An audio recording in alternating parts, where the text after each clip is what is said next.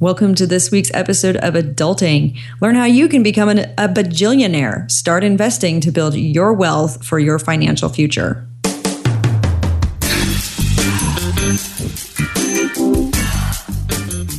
Welcome to Adulting, the podcast where we want to adult every day. Download episodes at adulting.tv.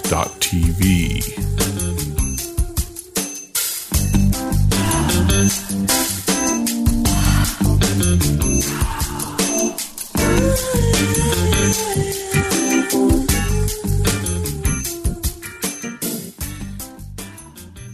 to Adulting. I'm Harlan Landis, and I'm here as usual with Miranda Marquit. Hi, Miranda. Hi, Harlan. How are you? I'm doing great. How are you? Doing well. Good. We are in a situation right now where everybody seems to want to do whatever the millionaires do millionaire habits. Everybody's trying to, you know, uh, there's a lot of articles these days just writing about, you know, these are the the behaviors of millionaires or billionaires, and this is what you need to do if you want to become one of this, one of, you know, be part of this select few.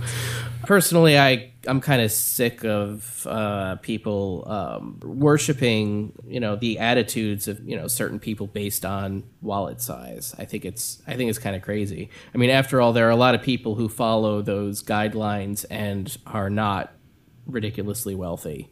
Um, there are people who follow those guidelines and are not wealthy at all. Just because that these are the behaviors of somebody who has a lot of money doesn't particularly mean that following those behaviors is going to result in any kind of success.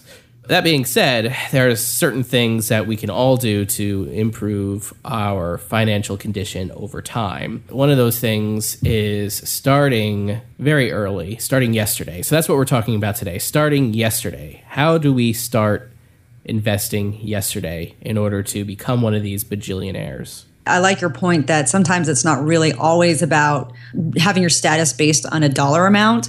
I like the idea of uh, moving forward and figuring out what matters to you and having enough for you and your lifestyle. Like if I uh, never end up with you know a whole big pile of money if i don't end up a bajillionaire i'm not going to be sad because um, i've built a life that i enjoy and it's not based on having a heap of money in the bank so i think it depends too on first starting out, figuring out what matters to you. Uh, but you do need to start investing, and investing is one of the best ways to build wealth for the future.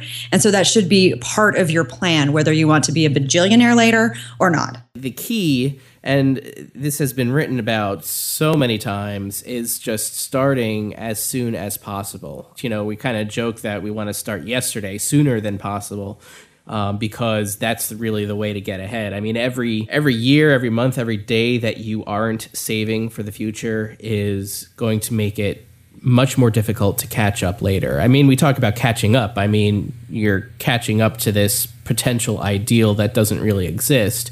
Um, so, so really, when we talk about starting yesterday, we're talking about starting today. I mean, there are certain things that you can start doing right now, whether you are still in middle school, still in high school, still, you know, on your first job and as an adult out of college, no matter where you are, there are things that you can do. Of course, we're not really talking about what a seventh grader can do. Uh, that's not our audience here. We're, we're talking about things that burgeoning adults can do, whether burgeoning adulthood happens in your 20s, 30s, or, or teens. When you get your first income, uh, right there, whether it's coming from an allowance, whether it's coming from uh, a job at McDonald's or some other kind of retail job, or whether you're working in an in your parents' office for you know twelve bucks an hour, working on the computer, whatever you happen to be doing, that is the moment. Don't forget that when you get that paycheck, you've got to do something other than just spend it all. There's this new account that's out there that is perfect for situations like that.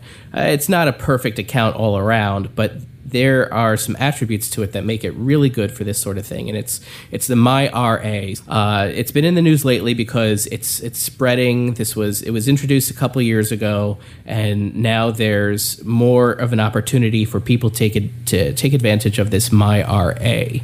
Miranda, you've you've written about this many times, so maybe you can you can explain exactly how the MyRA works. Right. So the MyRA is basically um, a federally sponsored Roth IRA, and it, because uh, it's it's mostly available to those with low incomes and those whose own workplaces don't offer a retirement account. If these places want to offer some sort of retirement account, they can go to the federal government and they can get this federally sponsored MyRA program. Now, the MyRA doesn't allow you to decide where you're going to invest the money that you put in there. Uh, you do need to. Um, you need you, you you're you're just going to have it put into uh, treasury. And the principal that you do put in though is guaranteed. Uh, in other accounts like if you open up your own ira account or if you use a 401k account even the principal you put in can be lost. Uh, however with the myra the principal you use that's the money that you choose to put in the account is guaranteed by the treasury but you're only going to be investing in bonds. You can't invest in stocks when you have a MyRA. So it's important to realize that. So let's take about 15 or 20 steps back here. Um, uh, we're talking we're talking we're talking about retirement. We're talking about investing in stocks and bonds. We're talking about investing in treasuries you know, someone who's on their first job and is getting their first paycheck, they're not thinking about retirement, and we don't even know what retirement's going to look like in 30 years. Uh, stocks and bonds, these are things that people you know when they're first starting out they really they don't know about these things so let's back up a bit and just talk about what you need to do in order to save the money that you're starting to get whether it's from you know an allowance or whether it's from your first job H- how do we figure out how to save money when we're getting that first paycheck and what are we saving for? Right. So the first thing to do is realize that you want to build this habit because you're saving for uh, the future. You're saving for whether it's you know it depends on what you're saving for. I personally do have a retirement account, even though my retirement isn't going to be traditional. But the idea is to build up money so that later you have a little more financial freedom and flexibility uh, to do a little bit more of what you want, which is kind of the point of these long-term investment accounts that are called retirement accounts that you may not have the same kind of retirement that your grandparents had but it's there for later in life when you have that financial freedom and flexibility. And as for figuring out how much money uh, you know you there are many different ways you can use. You can say well i'm going to put aside 10% or 20% of my income. Uh, putting it up by a percentage helps you you know break that out. And it also sets you up for that each time you get a raise your your contributions increase as well and it's funny that you mentioned at the beginning of the show, we're not talking about seventh graders here. Well, my son is a seventh grader and he has an IRA.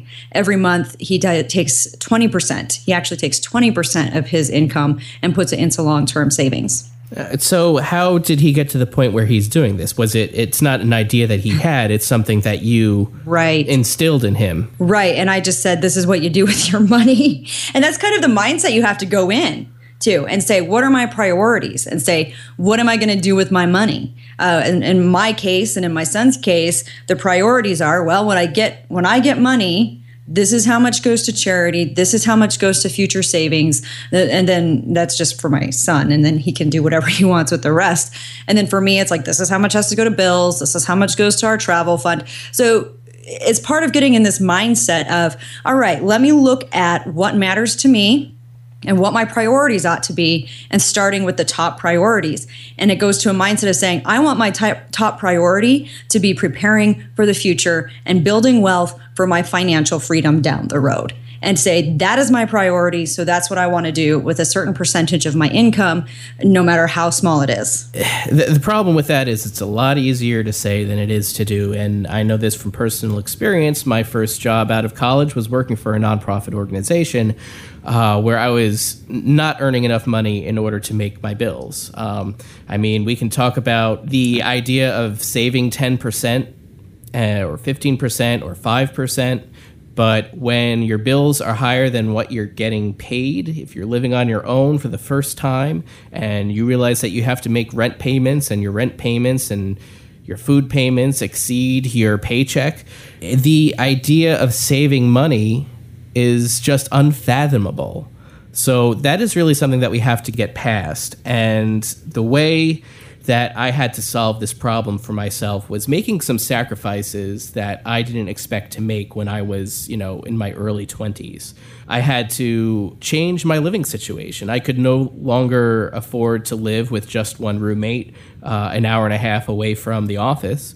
I had to move closer. I had to get a bunch of roommates and I had to really reduce those expenses so that I could look at that paycheck and say, listen, okay, now I can put 80% to my living expenses, you know, another 15% to food, another 5% to student loan and credit card repayment, which wasn't enough. Uh, but it was at least enough to get by. And then I have 5% left for other things that I'd like to do, including saving, was that was a situation that I had to figure out how to deal with. I didn't deal with it until I actually looked at the numbers and, and tried to figure this out after I had gotten in some serious financial trouble. Uh, so this is this is not something that it's just going to come through by saying, oh yeah, you just save 10% of your income and you won't have any problems. There are so many it can be completely overwhelming when you are not earning enough money in order to do these things that everybody on these financial shows says is the basic advice.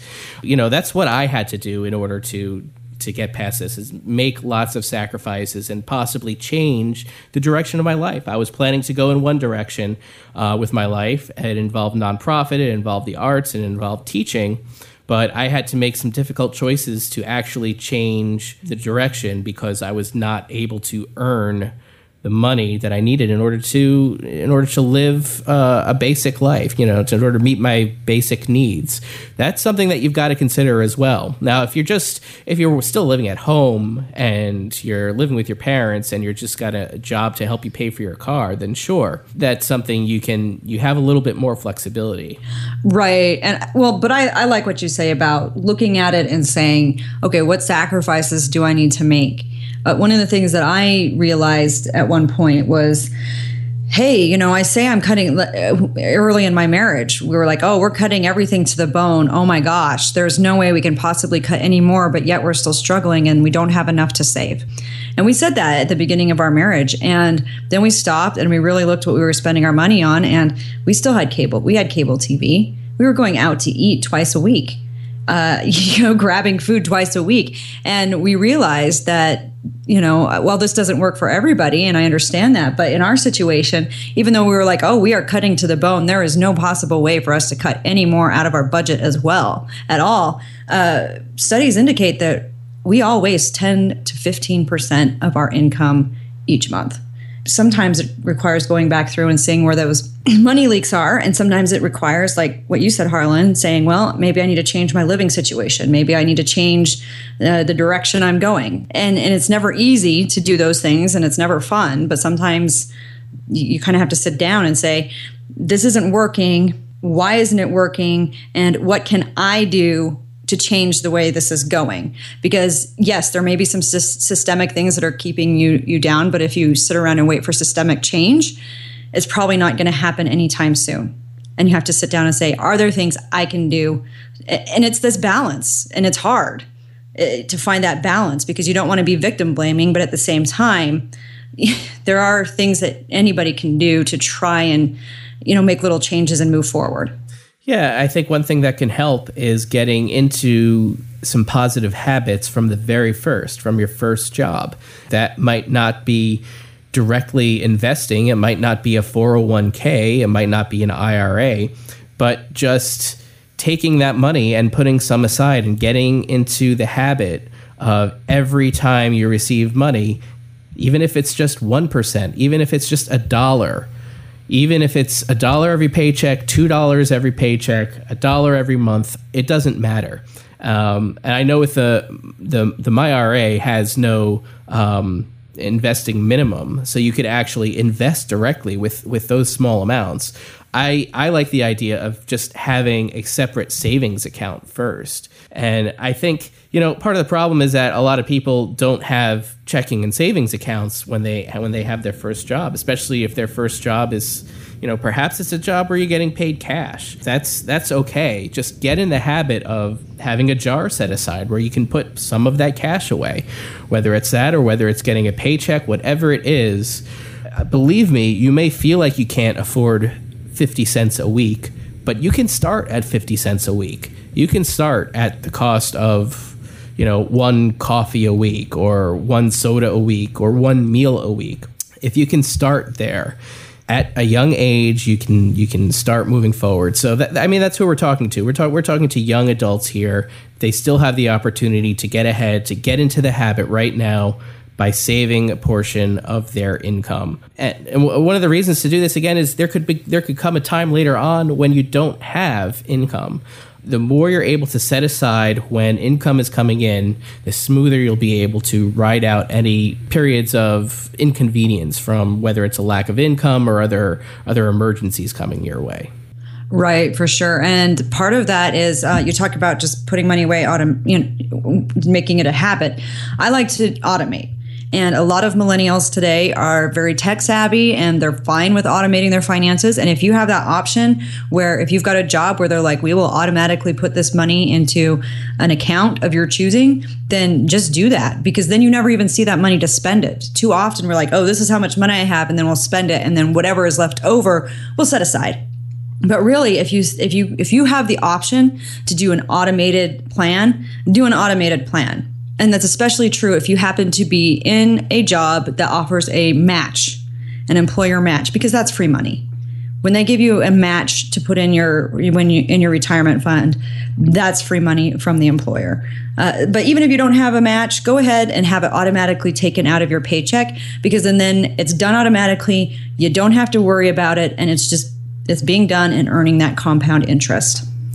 So we've talked a little bit about, you know, one of the reasons that people don't do this right away is, be, you know, just, just the fact that they feel that they don't have they don't have the money to get started. You know, if we can get past that, we can probably get past some other fears as well or some other barriers. Perhaps people don't start because they're afraid that if they invest money that they're going to lose money. Right. You know, there's a, there's a big issue. Young people. There's two different types of, of people. There's there's those who are technologically savvy, like you talked about. Uh, there's those who are ready to use the tools that are available to them once they know how to use them. But there's also people who are concerned uh, and they don't trust the financial industry. I mean, it's great that we're talking about investing, but how if if you don't if you haven't grown up in a way that you've used bank accounts or you've seen parents or other role models investing, how do you get over this and learn to trust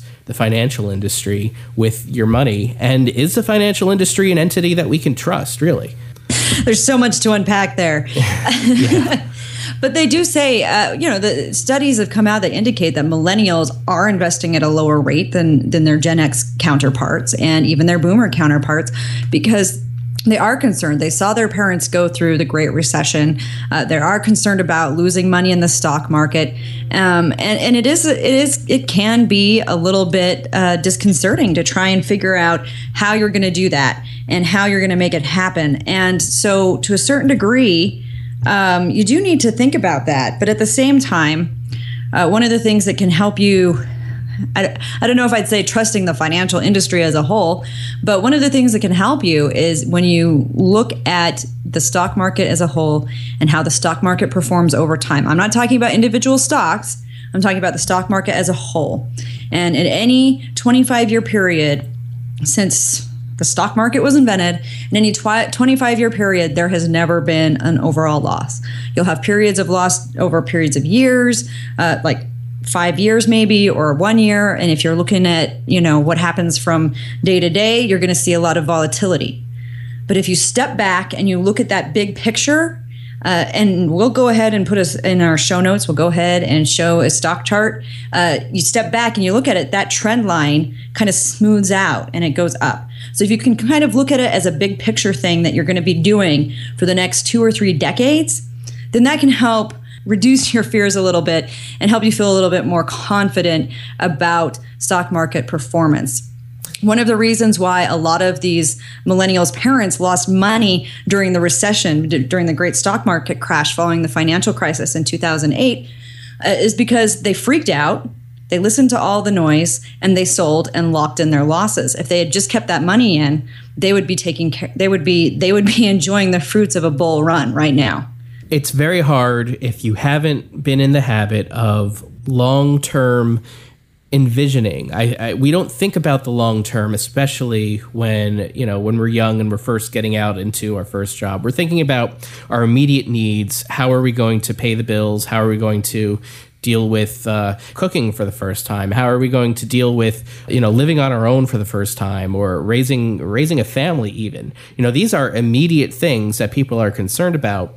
So it's very hard to see the long term picture. So the more we can just get an idea of what it's like to think about the future, the more we can understand that the the bumps in the road are not only expected um, when it comes to investing, but necessary in order for us to really realize all that the stock market and all that the financial industry has to offer. It only works for you if you think long term uh, and if you stay in and don't panic when there are difficult things that you read about in the news about the stock market crashing, the more you can ignore the day to day news, the financial news, the better off you'll be because you'll be able to focus on the long term, unlike the media, which is always focused on the immediate and what is going on right now. You've just got to ignore that as much as possible and just remain focused on the long term. And that's really hard to do when you're young, but you have to start to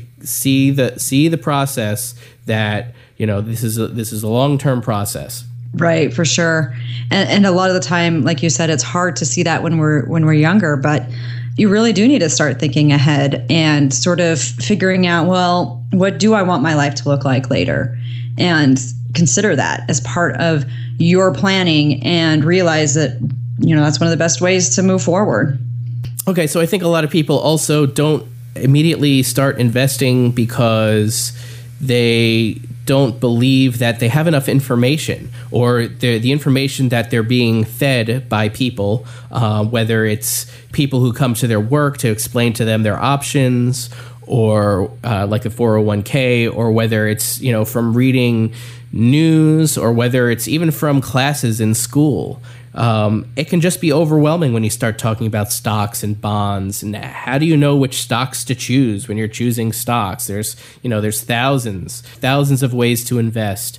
So it's it's overwhelming and it's easy to feel that you don't have enough knowledge uh, in order to be successful what do you suggest in order for people to overcome this fear of not having enough knowledge Right. So, one of the best things you can do, of course, is research, get more knowledge. But sometimes just even that starts feeling like information overload. And we have stories that say when you have all these options, when you have all this information, your brain starts to shut down. So, one of the things that uh, I think has been useful for me in my personal life has been indexing.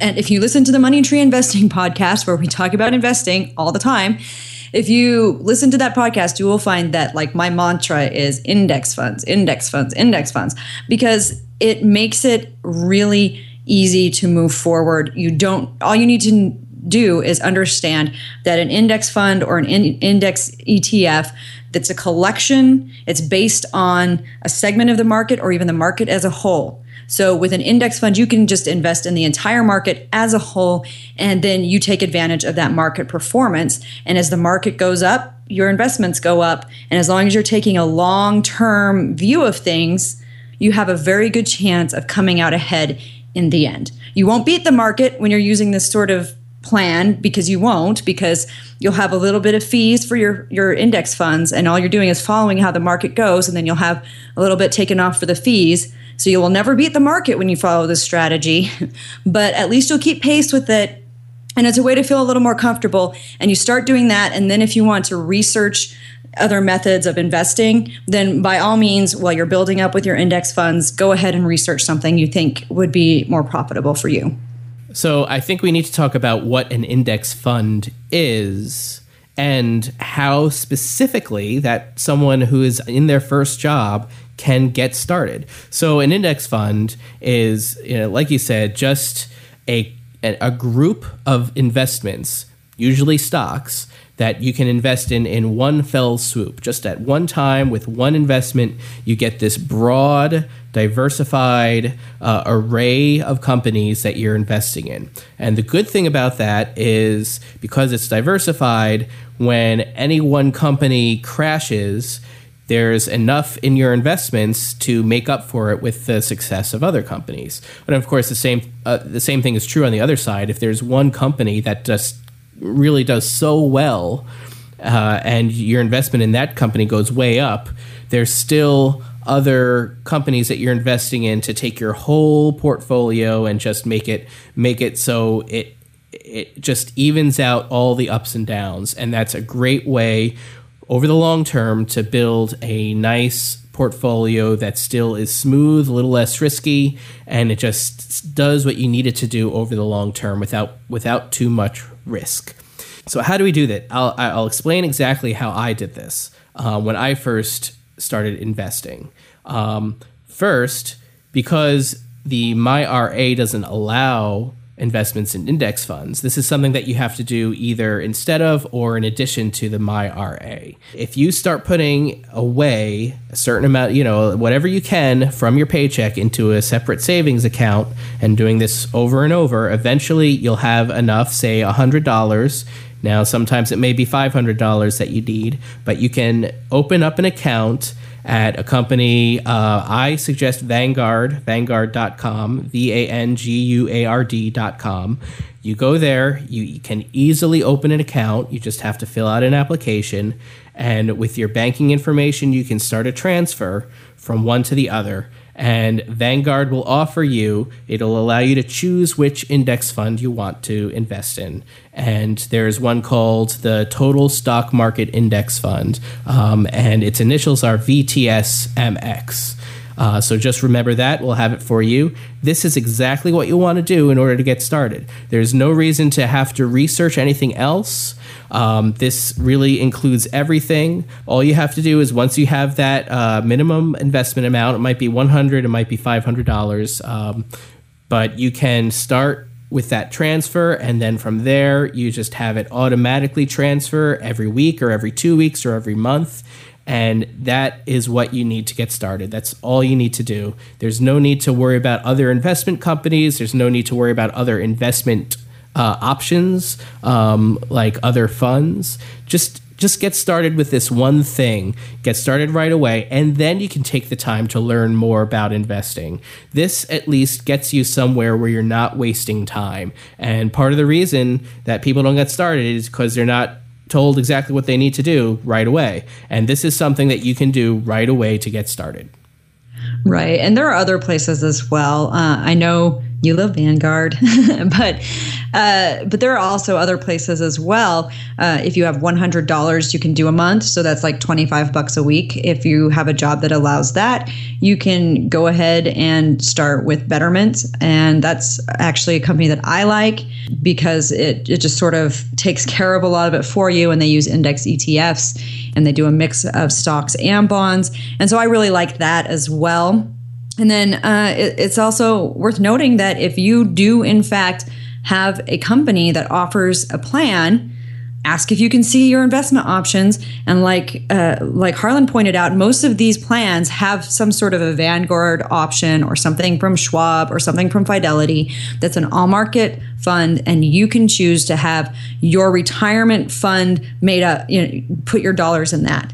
And so ask, you know, if you've got a job that has a plan, go into human resources, ask about your options, and then choose. Uh, choose one of these. Just just look for an all market fund and choose that. Yeah, so I think one thing that can be helpful is actually naming the companies that you and I trust. Um, right. And if you see an investment that doesn't have these names associated with it, um, but you have another option which perhaps has one of these names associated with it.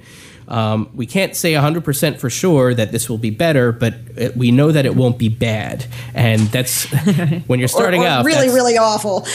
or really awful. Yeah, we just want to avoid really awful. So when you're starting out, that's what you need to, you know, look look for one of these names. I said Vanguard. Miranda says Betterment. Uh, we all say uh, Fidelity. Uh, we all say uh, TIAA CREF. Uh, there are some issues with them. Um, just you know, you want to make sure that you're investing in a mutual fund there. Just because you can get trapped into an annuity, and that's another issue altogether. In general, Vanguard, Betterment, Fidelity, TIAA, CREF, any others that you want to add to that list? Uh, Schwab usually has a few things, and mm-hmm. uh, even even eBay, not eBay, whoa, even E Trade has a few things you can look into if you want to go to like E Trade or Trade King. Uh, these are low cost online brokerages, and they usually have a wide variety of investment options that are either Vanguard or Fidelity based or or, or Schwab based. Um, and then also there's a lot of things from like iShares. Uh, they do ETFs. So uh, iShares is, is one you can look into as well when you see like an iShares ETF, like an all market ETF. One, one of the things that would have helped me when I started was realizing that there are two different types of companies or two different things that companies can do. First, there's the investing management side of things. And then there's the investment account side of things. So you can go to a company that does both. Uh, like I went to Vanguard. When I went to Vanguard to open an account, I also invested in Vanguard Investments. Uh, you can go to Fidelity uh, and open an account at Fidelity and invest in Fidelity Investments. Now, you could also open up an account at Betterment and then invest in Betterment's investments. Uh, so they do that as well. You can also go to a company like E-Trade and open an account where you can use that account to invest in Vanguard investments, uh, or you can use your E-Trade account to invest in Fidelity investments or you can even use an E-Trade account, an E-Trade account to invest in E-Trade's own investments. So you have to think about these two things separately, even though there's a lot of overlap. Um, it can get confusing. You know, a lot of people will say when they first start investing, "Oh yeah, I have a 401k." Okay, well, what are you invested in? Uh, well, I'm invested in the 401k. Well, the 401k is just a type of account. And then inside that account, you have different investments that you can invest in. So it's important to get that distinction. Uh, it's important to understand that right off the bat because personally, it was confusing to me at first. I had to realize that there are investments that sit inside an account, and different companies can run the account while other companies are operating the investments inside those accounts. Yeah, and I think that's a good, important distinction to make. That you know, sometimes eh, we get caught up in this and, and trying to figure out what are we doing, what's going on, but we can uh, make that distinction and then kind of move forward from that. All right, so let's let's talk about what you can do right now. I think we've gone through and described very specific steps about things that we can do to get started.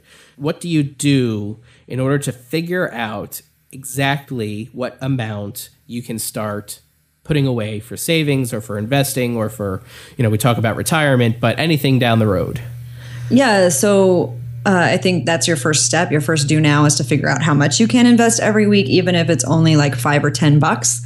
And to figure out how to do that, I think your first step is to look through your spending, look through your receipts, look through your bank statements, figure out where that money is going, and then identify uh, one or two things whether it's eating out for lunch every day or whether it's a massive bill for cable that you don't even watch, whatever it is, go through, identify some things that you're spending money on that are not priorities in your life. And that can be one of the easiest ways to figure out how much you can invest each week by looking back through your spending habits and identifying where you have been spending on things you don't care about and cutting those out and then putting that money towards your future. Yeah, and I would say even while you're doing this, start just with a dollar, dollar a week. Just start a dollar a week and keep increasing that. Just increase it every couple of weeks, every two weeks. Just go from one dollars to two dollars, and go from two dollars to eh, let's let's let's double every two weeks and see where that gets you. At some point, you're going to start feeling it, and at that point, when you start realizing that okay, I've got this money set aside right now, but um, actually not you know I, I i need to back off in the saving just a bit. All right so back off take some time don't increase don't double each week. Just just um, just add a little bit more each week instead of doubling because doubling will obviously snowball pretty quickly. Um, but if you do that at the beginning and then just slow down just a little bit once it starts once you start feeling the pain um, you know continue to feel the pain. The pain of savings is good um, but don't don't overdo it right away but stick to that doubling first and then just slow it down. I, I think that makes a lot of sense. The next do now uh, the next thing that you need to do uh, now that you've saved some money is to open an account at a specific place um, and open an account to invest. One of the I've talked about Vanguard. The minimums might be a little high there um, if you don't have 500 ready ready to go. Um, so uh, I, I, think I, I, think actually the minimum there is hundred dollars now, but I'll check on that and we'll see. Um, but uh, if you want to start with the account with less than that, then there are other places that you can open an account. Um, right. What, what do you suggest? Yeah, so opening an account with an online stockbroker with low mini- minimum is, like you said, a good place to get started. Uh, there are places like Trade King uh, where you don't have a minimum and you can start investing with a pretty low amount. Um, I think E Trade has a low minimum to get started. There's a new one in town called Acorns, where basically uh, you can invest with pocket change. Uh, you do have to watch out. The fee is percentage wise pretty high, especially if you are investing a very small amount of money. But it is a way to get started, and it is a way to do it automatically. Uh, but but Trade King is generally considered a very good place to start, and uh, E Trade is pretty good as well. Okay, and then from there, once you have an account, they will allow you to do this right when you're setting up your account. Uh, if you do it online, you just sign up for the automatic investment plan. Just do it. Don't think about it. Um, whatever it is that you've determined you can invest, uh, you know, on a periodic basic uh, basis every month or whatever it happens to be, just sign up, get it done right away, and you won't even notice that the money is not in your checking account when you when you, when you operate your day to day life. Um, so that that is the third thing that you know is just so imperative that it gets done right away, regardless of whether you're on your first job, regardless of whether you're getting paid in cash or getting a paycheck every couple of weeks. No matter what, go through those those three specific steps, and uh, you'll you'll definitely be much much more prepared for everything that's going to come your way later in life. So we have a listener question. We're always happy to get listener questions, so please feel free to send yours in. And this week's question from the listener is What do I do if the stock market starts to crash? Is it time to sell?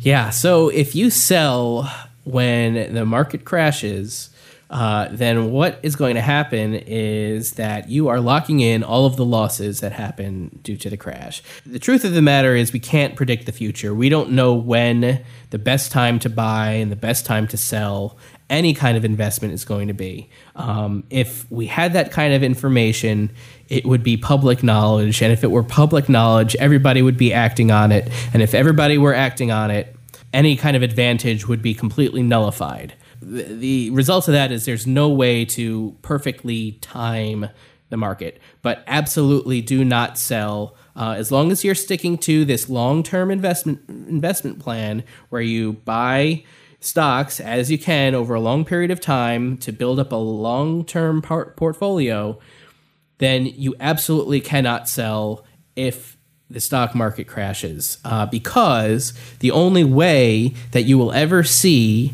the kind of success that you need to see in the stock market, the kind of success that everybody talks about, is if you are in the stock market after those crashes and you don't panic and you don't sell and you hang on for the long term. And it can be really hard because the world is telling you that there is danger and suddenly everything seems riskier. Um, of course, the risk was always there to start with. You're just seeing it played out in a way that you know the world is panicking right now. Um, you cannot give in to that. You absolutely must stop yourself from doing anything that might uh, prevent you from enjoying the gains of the stock market that always come after every crash. You never know when it's going to return, but you know that the only way to be there is to do it, is to be in it at that time. This goes against our basic instincts because when we are, see everybody panicking, we panic too because we think everybody else must be right. There's re- it's really difficult to go against this basic human reaction to the world. Um, so one of the things I like to do is ignore it as much as possible. Um, so there's there's the you have the opportunity to stop reading the financial news first of all uh, because they're all about you know hyping whatever happens to be going on at the moment whatever's going to get people to read their articles to click on their videos and to do all of that kind of stuff. You don't need to fall for that kind of viral marketing and it really is marketing. It might be news but it's also marketing. So ignore that as much as possible and keep in mind what you know invest some of the best investment gurus have said is if everybody's panicking that's the time that you can just relax and be calm. And if everyone else thinks everything's going perfectly there's you know there's no risk in investing. And everyone's saying oh you've got to you've got to enjoy all of this this hype that we're seeing. That's when you need to relax and just step step back for a moment. You have to do the opposite of what you you see going on in the world around you, and that is the hardest thing to do because you want to go with the flow. That's just a human reaction, and somehow you have to think outside of yourself and just stop that from happening, and that is really difficult. It is really difficult. Yeah, and just kind of to add on to that, when I start seeing the market starting to crash, that's the time I look into my more liquid accounts and uh, like like my savings account and that that I have a certain amount of money in. And that's why I start looking at that account and then pulling money out and, and putting it into the market because now I can go bargain hunting. So it's kind of, uh, it, it, kind of requires a change in mindset when it starts to crash to being saying, uh, rather than going, oh my gosh, my life is over and the world is ending, start, step back and say, uh, your new mindset is, oh, now it's time to go bargain hunting. Let's see if I can find a deal. Yeah. I mean, the, the more you can do the opposite of what everyone else seems to be doing, the better off you'll be in the long term. But but at the same time there's there's there's some risk and you feel the risk. And if you don't want to take the risk that's understandable. If it's better to just do nothing um, right. you know start with this plan in mind and then just stick to the plan regardless of what's going on around you. And you you don't have to you don't have to you don't have to go bargain hunting if you don't feel comfortable doing that the, the best thing to do if, if, if you can't do the best thing, which is you know find those bargains, in and sometimes that just means investing in the stock market when when it's down and everybody else is selling, but the next best thing is just doing nothing and sticking to the plan and letting and write it out and let it all play out around you because in the long term that's how we've it's the history has shown that it that is the approach that pays off in the long run. All right. Well great answer. And i think that should do it for us this week. Make sure you visit us at adulting.tv for more information and for more resources on how to become an adult and use your money and your time wisely. Thank you for listening to adulting Find resources for this episode or download other episodes at adulting.tv.